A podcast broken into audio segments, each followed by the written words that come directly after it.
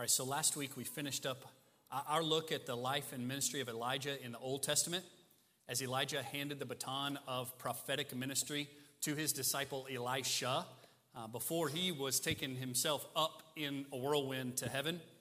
I told you last week that we need to be like Elisha as disciples, faithful learners, faithful followers uh, of the Lord Jesus Christ ultimately, but of someone who is teaching us and leading us here on this earth. I told you also that we need to be like Elijah as a disciple maker. We need to be quick to look behind us and say, hey, is there someone who I can help out along the race and uh, be teaching them and showing them what it looks like to follow after Jesus? I told you that all of this discipleship, this relational discipleship, happens as we walk together as believers. We saw that in the text last week that Elijah and Elisha talked as they walked together. And so we cannot do this kind of discipleship in isolation. We cannot do it uh, without intentionality, so we need to seek these things and pursue them. I told you that these guys, Elijah and Elisha, had an interesting and exemplary relationship, but I told you ultimately someone better than Elijah has come.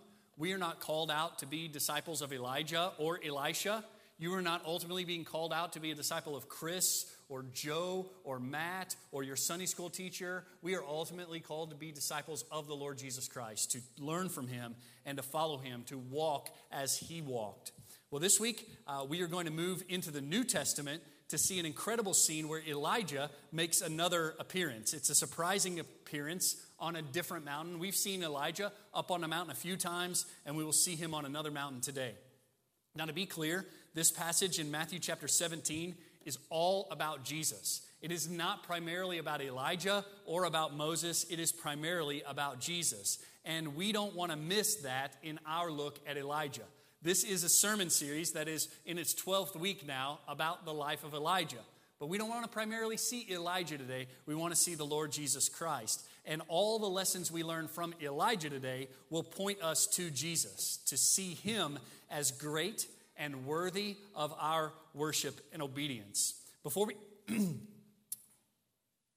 before we dive into that passage, though, I want us to let Arthur Pink remind us of some things that we've learned about Elijah in the last 11 weeks. So there will be five or six things on the screen here that will remind us of where we've been for the last few weeks. Number one, Pink says that Elijah was a man who walked by faith and not by sight.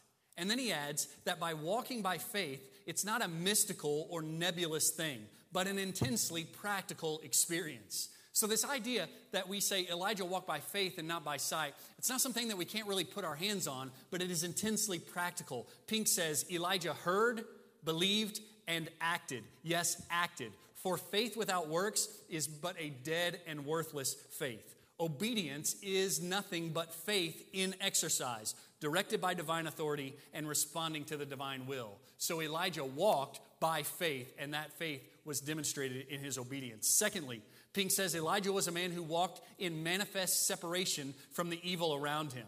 He says nothing is more marked about Elijah than his uncompromising separation from the abounding evil that was all around him.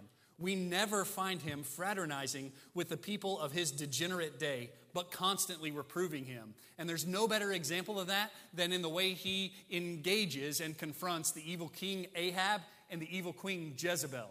He doesn't hang around with them. He doesn't pal around with them. He's not overly friendly toward them. He has respect for the office, respect for the position, but he confronts the evil that they are leading the children of Israel into. Thirdly, Pink says Elijah was a mighty intercessor. We see Elijah as a man of prayer. In fact, that's the point that James makes of him in the New Testament, that he was a man of powerful prayer. Next, Pink says Elijah was a man of intrepid courage, by which we mean not a natural bravery, but spiritual boldness. And this is really where we started this whole matter with Elijah. And I told you that we need people like that today. Not of necessarily like kind of natural courage, but spiritual boldness, willing to stand up and speak the word of God no matter the consequences. And finally, Pink says Elijah was a man who experienced a sad fall. And this is also recorded for our instruction, not as an excuse for us to shelter behind, but as a solemn warning to take heart. We saw that in 1 Kings chapter 19, after the great scene on Mount Carmel, where God proves himself to be God and Elijah defeats the prophets of Baal. Do you remember this?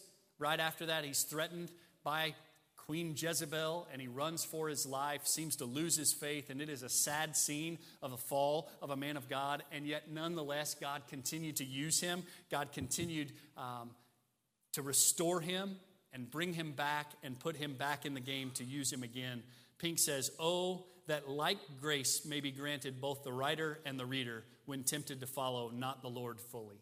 Um, that we would have a similar experience on our darkest days. That's what he prays. And then I added this about Elijah. One of the lessons that I want you to see about Elijah is that he served faithfully throughout his life, for the most part, except that scene in 1 Kings 19, but he didn't get to see the things he wanted to see the most. Elijah served faithfully, but he didn't see the things he wanted to see the most. The nation of Israel didn't really turn back to the Lord. We see them on Mount Carmel saying, The Lord, He is God, the Lord, He is God, but there's no massive revival of God's people. They didn't really follow the Lord, they didn't follow Him fully or for long. And, and in years that followed Elijah, Israel as a kingdom fell apart, it collapsed, and the people of God went into exile.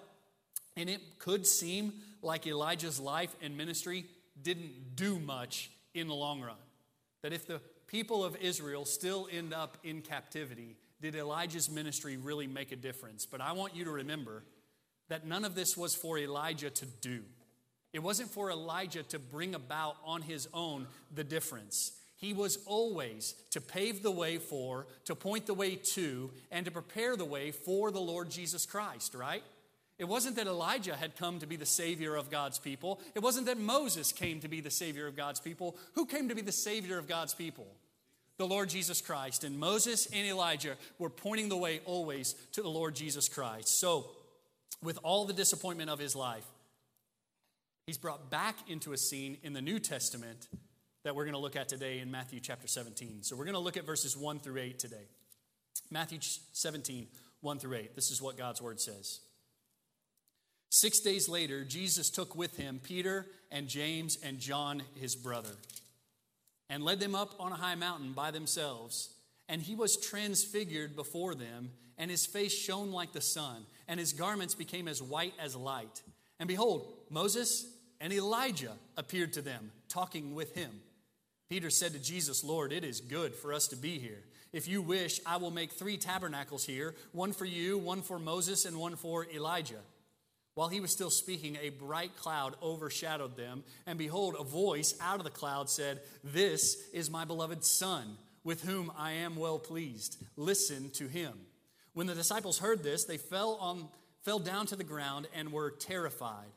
And Jesus came to them and touched them and said, Get up, do not be afraid. And lifting up their eyes, they saw no one except Jesus himself alone. Let's pray together. Father, thank you uh, for this great scene that shows us the surpassing greatness of the Lord Jesus Christ over Moses, over Elijah, over Peter, James, and John, shows us Jesus as supreme. We want to see Jesus like that, and we want to respond by falling down on our faces. And we want to experience your grace like you showed to Peter, James, and John in this moment. God, help us today to see Jesus clearly.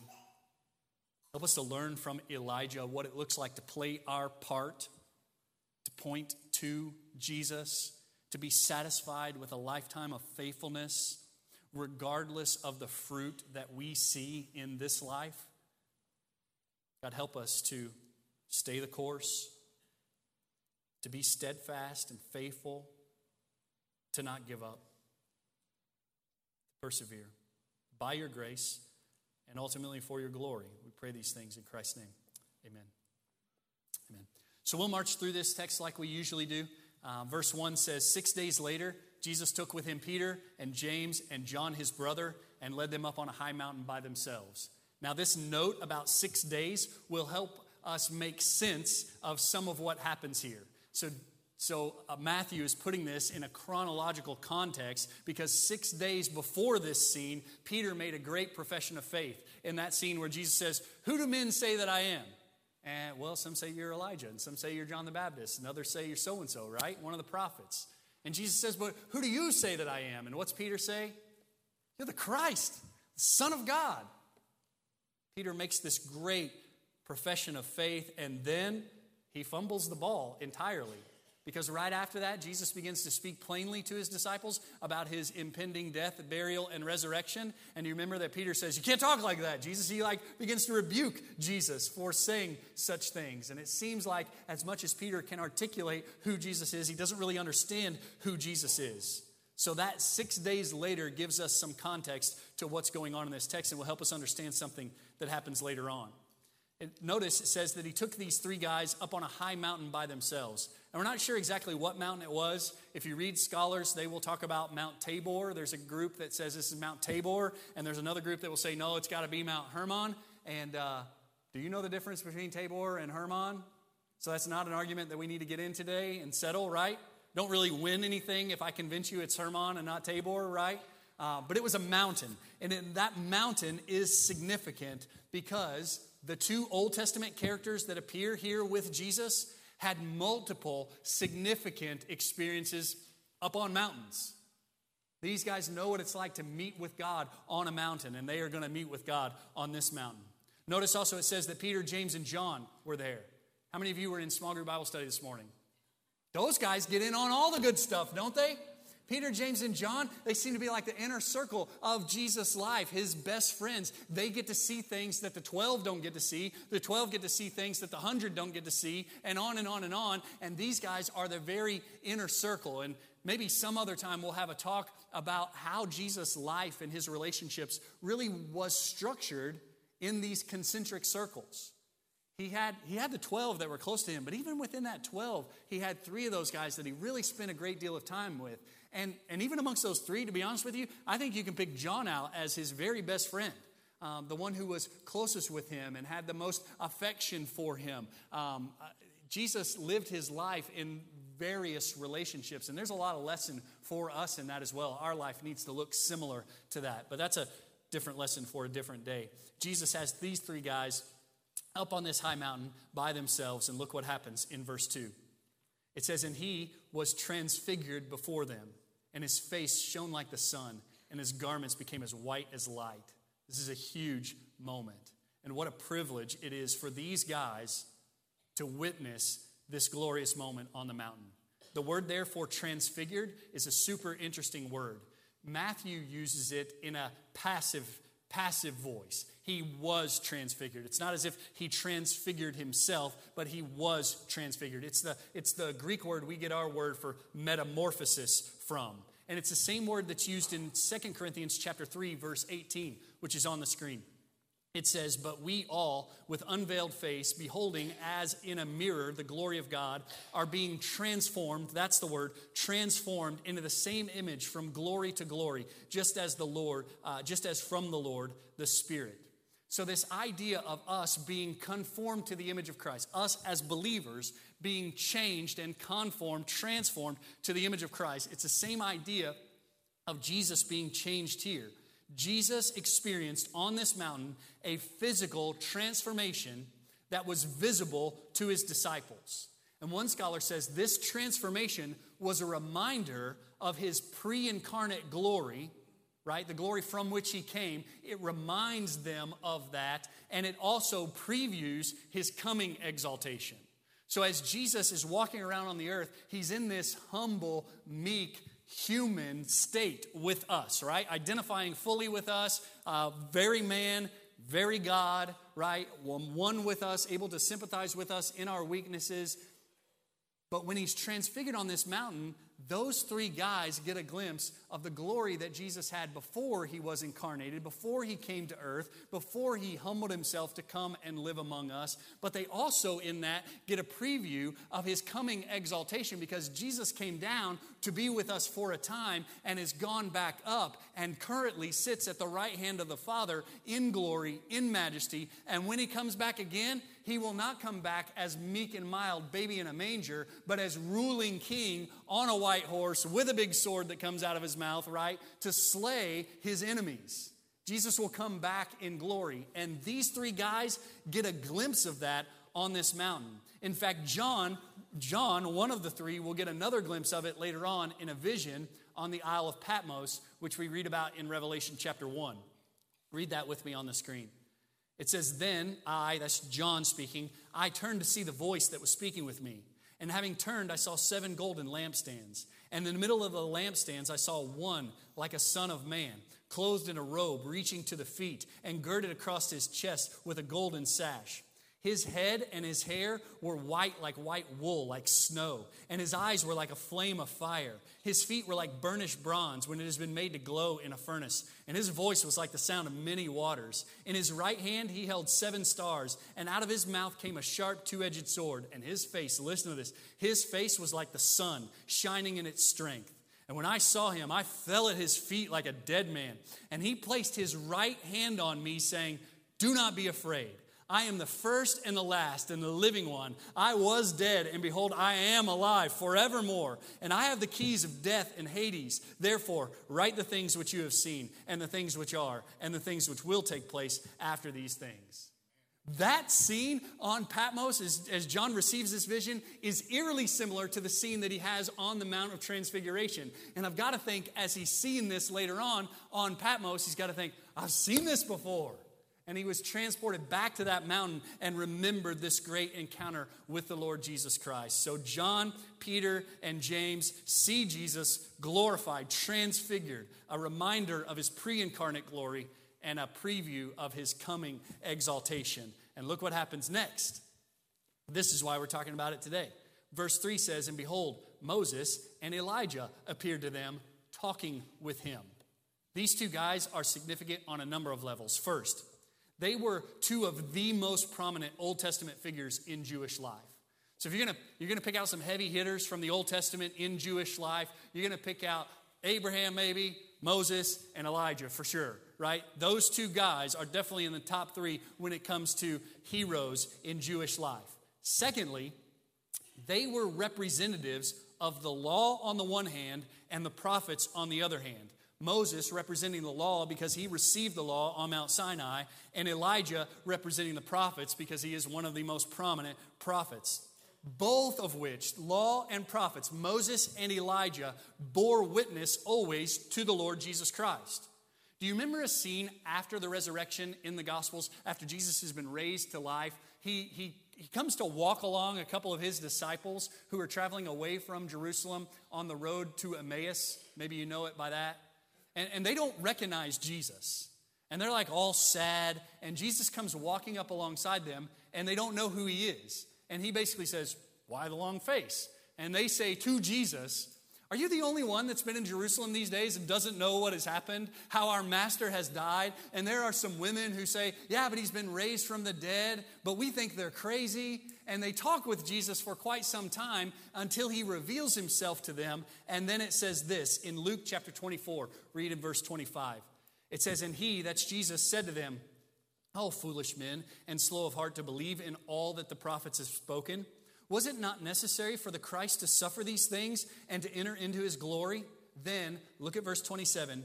Beginning with Moses and with all the prophets, he explained to them the things concerning himself in all the scriptures. You catch what's going on there?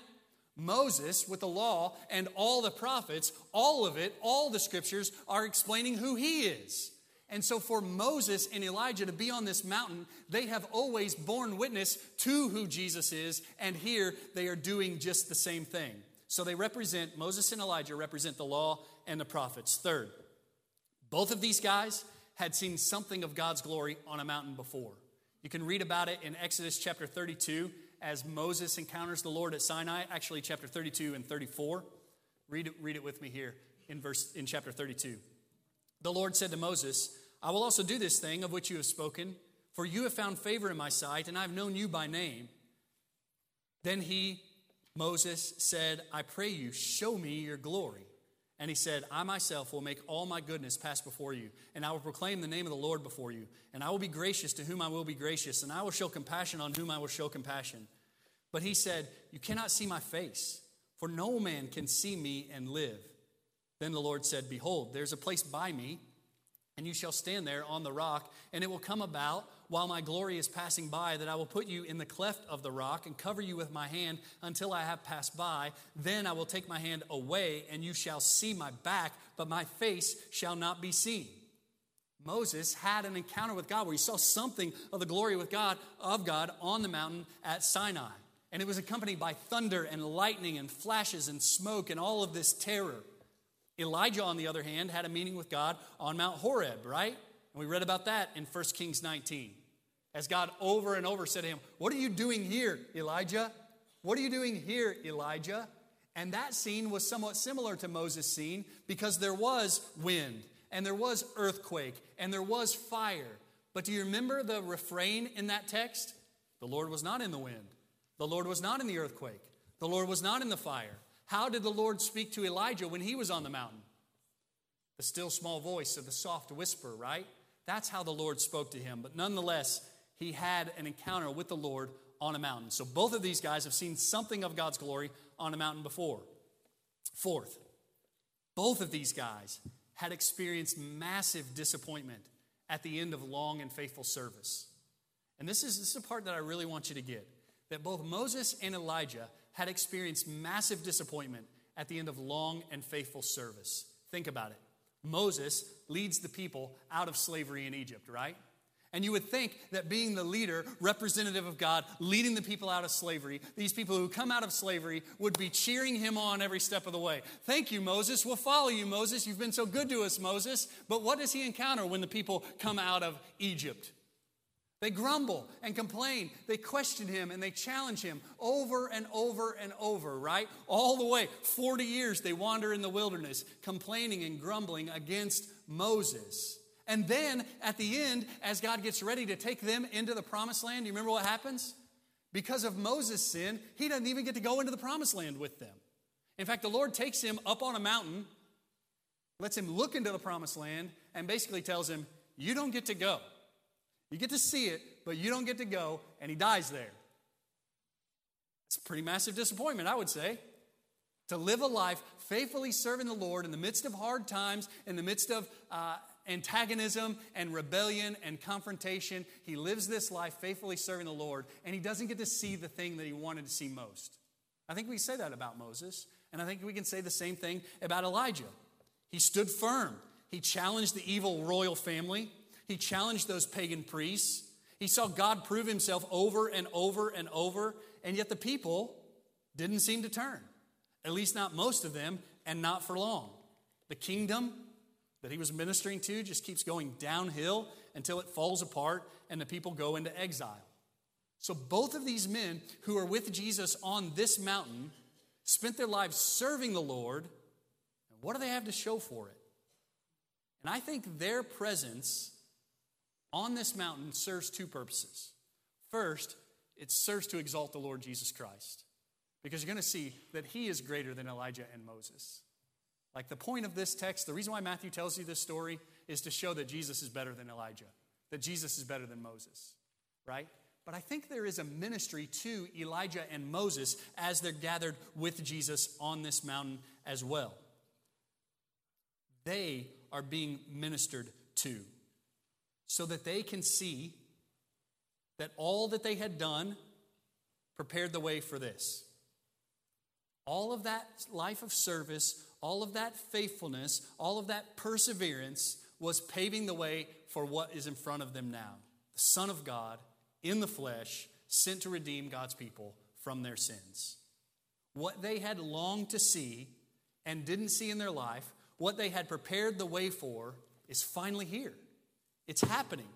And I believe the Father sends them down so that they can see that and be encouraged that this life of faithfulness that they lived was not in vain, but it paved the way for the Messiah. I wonder how much of our toil, our work in the Lord is like theirs. I wonder how much of our work we will never see come to fruition this side of glory. I wonder how many of the seeds that we faithfully plant week in and week out will not produce fruit for generations to come. I wonder, I wonder if at the end of our lives here, we will on some level have disappointment that we didn't get to see what we wanted to see. I wonder if I, I'll just say it, this, I'm preaching to me today in a big way. I wonder if at the end of my life and my ministry and my service, I'll look back and say, Harrisburg didn't change.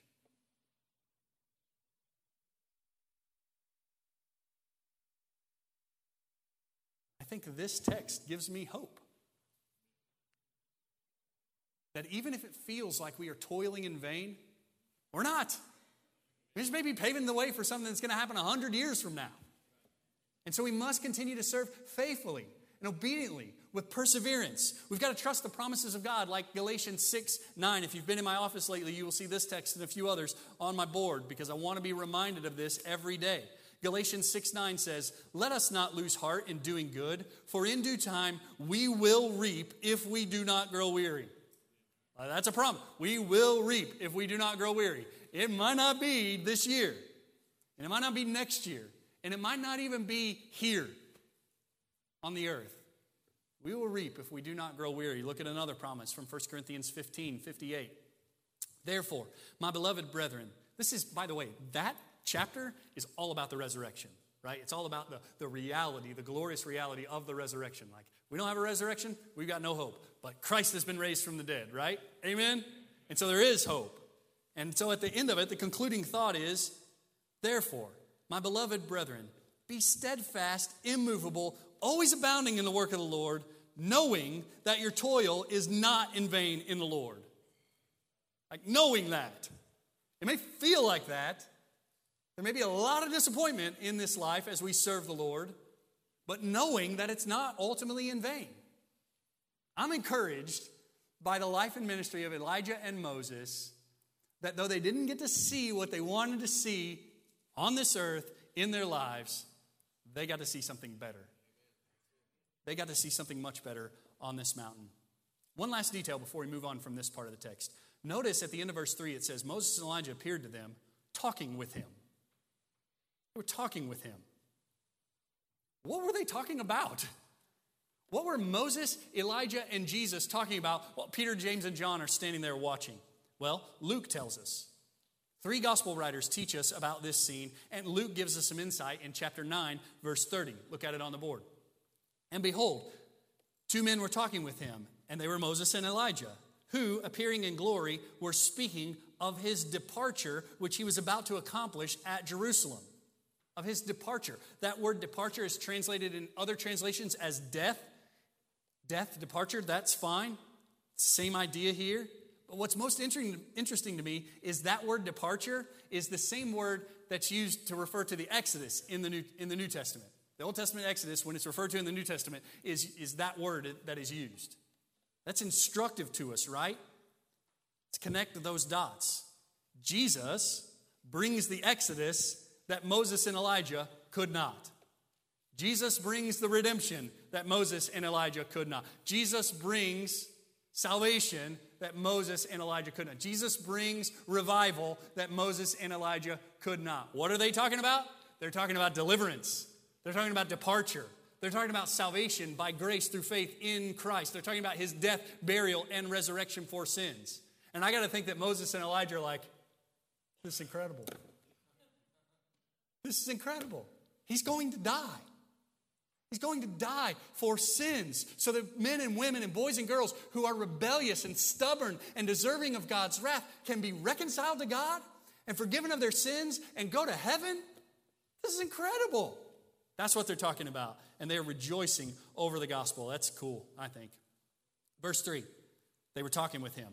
Verse 4, a little bit of change of tone. Peter said to Jesus, Lord, it's good for us to be here. If you wish, I will make three tabernacles here one for you, one for Moses, and one for Elijah. Peter, always the leader, right? And always quick to speak up, though not always the most insightful guy in the room. Despite his bold profession in the previous chapter, and his massive fumble right after that, he still doesn't really get who Jesus is, right? The main reason why Matthew is telling us about this is to show the superiority of Jesus over everyone else on that mountain. Moses and Elijah were standing in awe of Jesus, just like Peter, James, and John were. And yet Peter's like, I need to build three tabernacles one for you, one for Moses, and one for Elijah. Like you guys are all on the same level. And another gospel writer says he didn't know what he was saying.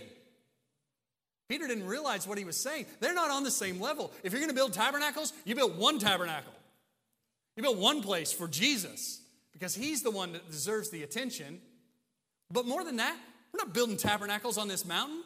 We're not staying here. Jesus didn't come to this mountain to be transfigured and stay there. Why did he come to the earth?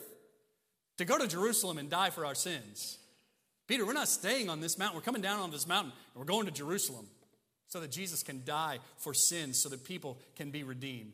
Peter doesn't seem to get it. Look at verse 5. It says, While he was still speaking, the Father interrupts Peter. That's good stuff, right? While he was still speaking, a bright cloud overshadowed them. And behold, a voice out of the cloud said, This is my beloved Son, with whom I am well pleased. This reminds us of Jesus' baptism, right? It's almost the identical phrasing, it's almost the same scene. And again, this statement from the Father, from the cloud, serves to show the supremacy of Jesus over Elijah and Moses. Notice he says, This is my son. This is my son. Elijah was a servant and a prophet. Moses has the uh, esteemed privilege of being referred to as a friend of God. But he says of Jesus, This is my son. You're my servant. You're my friend. That's my son. And he says, With whom I am well pleased. Now, Elijah and Moses are exemplary guys for the most part, but they weren't always well pleasing to the Lord, right? That's why Moses doesn't get to go into the promised land because of his sin. Elijah has that whole scene of faithlessness in, in 1 Kings 19. Not always well pleased with them, but when he speaks of Jesus, when the Father speaks of Jesus, he says, This is my Son with whom I am well pleased. Always. Because he's always obedient and he's always faithful and he's always righteous. And then he says, Listen to him. Listen to him. He is the one that Moses and Elijah bore witness to. He has an authority that eclipses their authority. You respect Moses, you respect Elijah, listen to Jesus. Because Moses and Elijah were talking about him. Moses and Elijah were simply pointing to him. I think there's something interesting going on there because I think that it's a particular dig at Peter. Peter's the one speaking here. He's interrupted. Peter's saying, Oh, it's good for us to be here. Let's build some tabernacles. We'll all just stay here. The father interrupts him, says, This is my son with whom I'm well pleased. Listen to him. Like, stop talking, Peter, and listen to Jesus. That seems to be one of Peter's problems, right? He, he, doesn't, he doesn't always come to Jesus, at least at this point, he doesn't always come to Jesus with a posture of submission, of listening and hearing. He will confront Jesus. He will say, You can't talk like that. Jesus, you can't talk like that. You're not going to die. It's not the way it works. Peter needed to learn to listen, and you and I need to learn to listen. I am afraid that we often read the scriptures like Peter listened to Jesus. Oh, I can't say that. Read my Bible. Oh, I can't say that. That's not nice. That's not friendly. That doesn't feel good to me. No, no, no. Listen to him.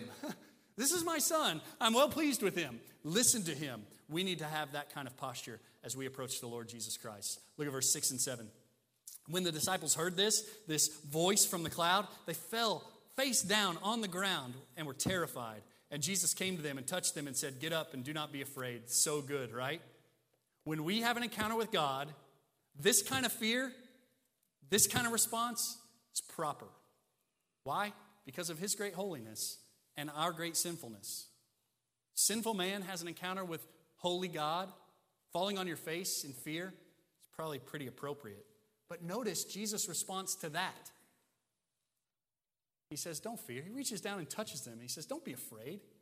He shows them grace and mercy. And all of this makes us think of Isaiah chapter 6. Isaiah chapter 6 says, In the year of King Uzziah's death, I saw the Lord sitting on a throne, lofty and exalted. The train of his robe filled the temple. Seraphim flew around him, each having six wings. With two he covered his face, with two he covered his feet, with two he flew. And one called out to another, said, Holy, holy, holy is the Lord of hosts. The whole earth is full of his glory. And the door and the foundations of the thresholds trembled at the voice of him who called out. And the temple was filled with smoke. And I said, I said, Woe is me.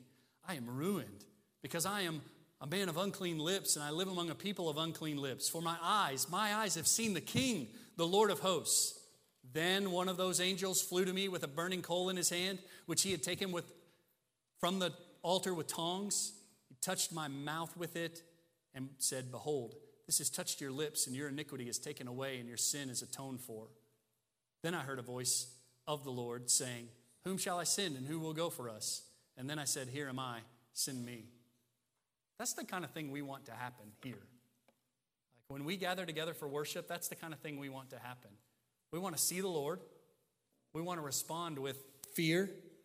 Woe is me, I am ruined. I'm a man of unclean lips. I'm seeing a holy God. I'm seeing myself in the right light, and I've got no business being in the presence of God. And then we want to experience that kind of salvation. We want to see the angel fly down and take a coal and put it on our lips and purge us and forgive us our sins. We want to see Jesus reach down and touch us and say, Don't be afraid. Don't be afraid. Because of his grace, because of his mercy, don't be afraid. That's the experience that we want to have when we gather together. And then notice what happens at the very end. In verse 8, it says, In lifting up their eyes, they saw no one except Jesus himself alone. That is like the epitome of redundancy there. They saw no one except Jesus himself alone. Could you say it any more clearly? Who was left on the mountain after this? Jesus. Only Jesus, right? Moses and Elijah, they're not there. Why? They're the supporting cast, they're the B team. Jesus is the one in the spotlight. Jesus is one who gets all the attention more evidence of Jesus' superiority. He is the only one left. In the end, only Jesus remains. The focus is on him exclusively, which is exactly what Moses and Elijah would want, right? Moses and Elijah didn't want a tabernacle up there. Moses and Elijah always wanted to make much of Jesus, of his mission, his redemption. And that's what is happening on this mountain. So, the takeaway for us is that Jesus is better. Jesus is better than Elijah. We've seen some cool stuff from Elijah, right? We've seen power on display. We've seen confrontation. We've seen faithfulness. We've seen faith in obedience. We've seen some cool stuff from Elijah. He raised the dead. But Jesus is better than Elijah. Jesus is the only one that can save you ultimately. Jesus is the only one who can rescue and redeem you from your sins. Jesus is God in the flesh who came to live among us, to live a life that we could not live, and to die the death that we deserve. Jesus came to die for sinners like you and me because we're all sinners, right? And he did die for sinners. They buried him, and on the third day he rose again in victory over sin, death, and hell. And he will share that victory, that salvation, that forgiveness, that eternal life. He will give it to you as a gift, a free gift of grace that we receive by faith, by trusting and believing, by depending completely on the person and work of the Lord Jesus Christ. Elijah's cool. Jesus is better because Jesus alone can reconcile you to God. Application number two is that you and I must be willing to serve faithfully, even if the reward is never seen here. Must be willing to serve faithfully, even if the reward is not seen here. Must be willing to serve faithfully, even if we are met with disappointment after disappointment. And there's a likelihood that that'll happen. There's a likelihood that if you serve the Lord, Lord faithfully, you won't get to see everything you want to see. But we must serve Him anyway. And then, thirdly, know your role. Know your role. That you are not the Messiah, you only bear witness to the Messiah. Be like John the Baptist, who was like Elijah, right? John the Baptist who said, Oh, no, no, I'm not the Christ. There's one coming after me. I'm not even worthy to untie his sandals. I must become less, and he must become more. Know that that's where you're at in the process. You are not the Lord. You are not the Messiah. You are not the Christ. You are merely a servant pointing people to him. Know that role and be willing to embrace it. Let's stand together and pray. Father, thank you for your word today. Thank you for this great scene. Help us to see Jesus high and lifted up that there's no one like him. Help us to see Jesus as the only Savior, the one who died and rose again. I pray for men and women and boys and girls in this room who, who don't know you, who aren't trusting in Jesus. Pray that today you'll open their eyes to see your holiness, their sinfulness, and the sacrifice of Christ on their behalf. And I pray that you will give them faith to trust in Jesus and repentance to turn away from their sins. And for those of us who do know you, help us to serve faithfully, even if we don't see the reward here. Help us to embrace our role like John the Baptist. Be ready always to point people to the Lord Jesus Christ. to get ourselves out of the spotlight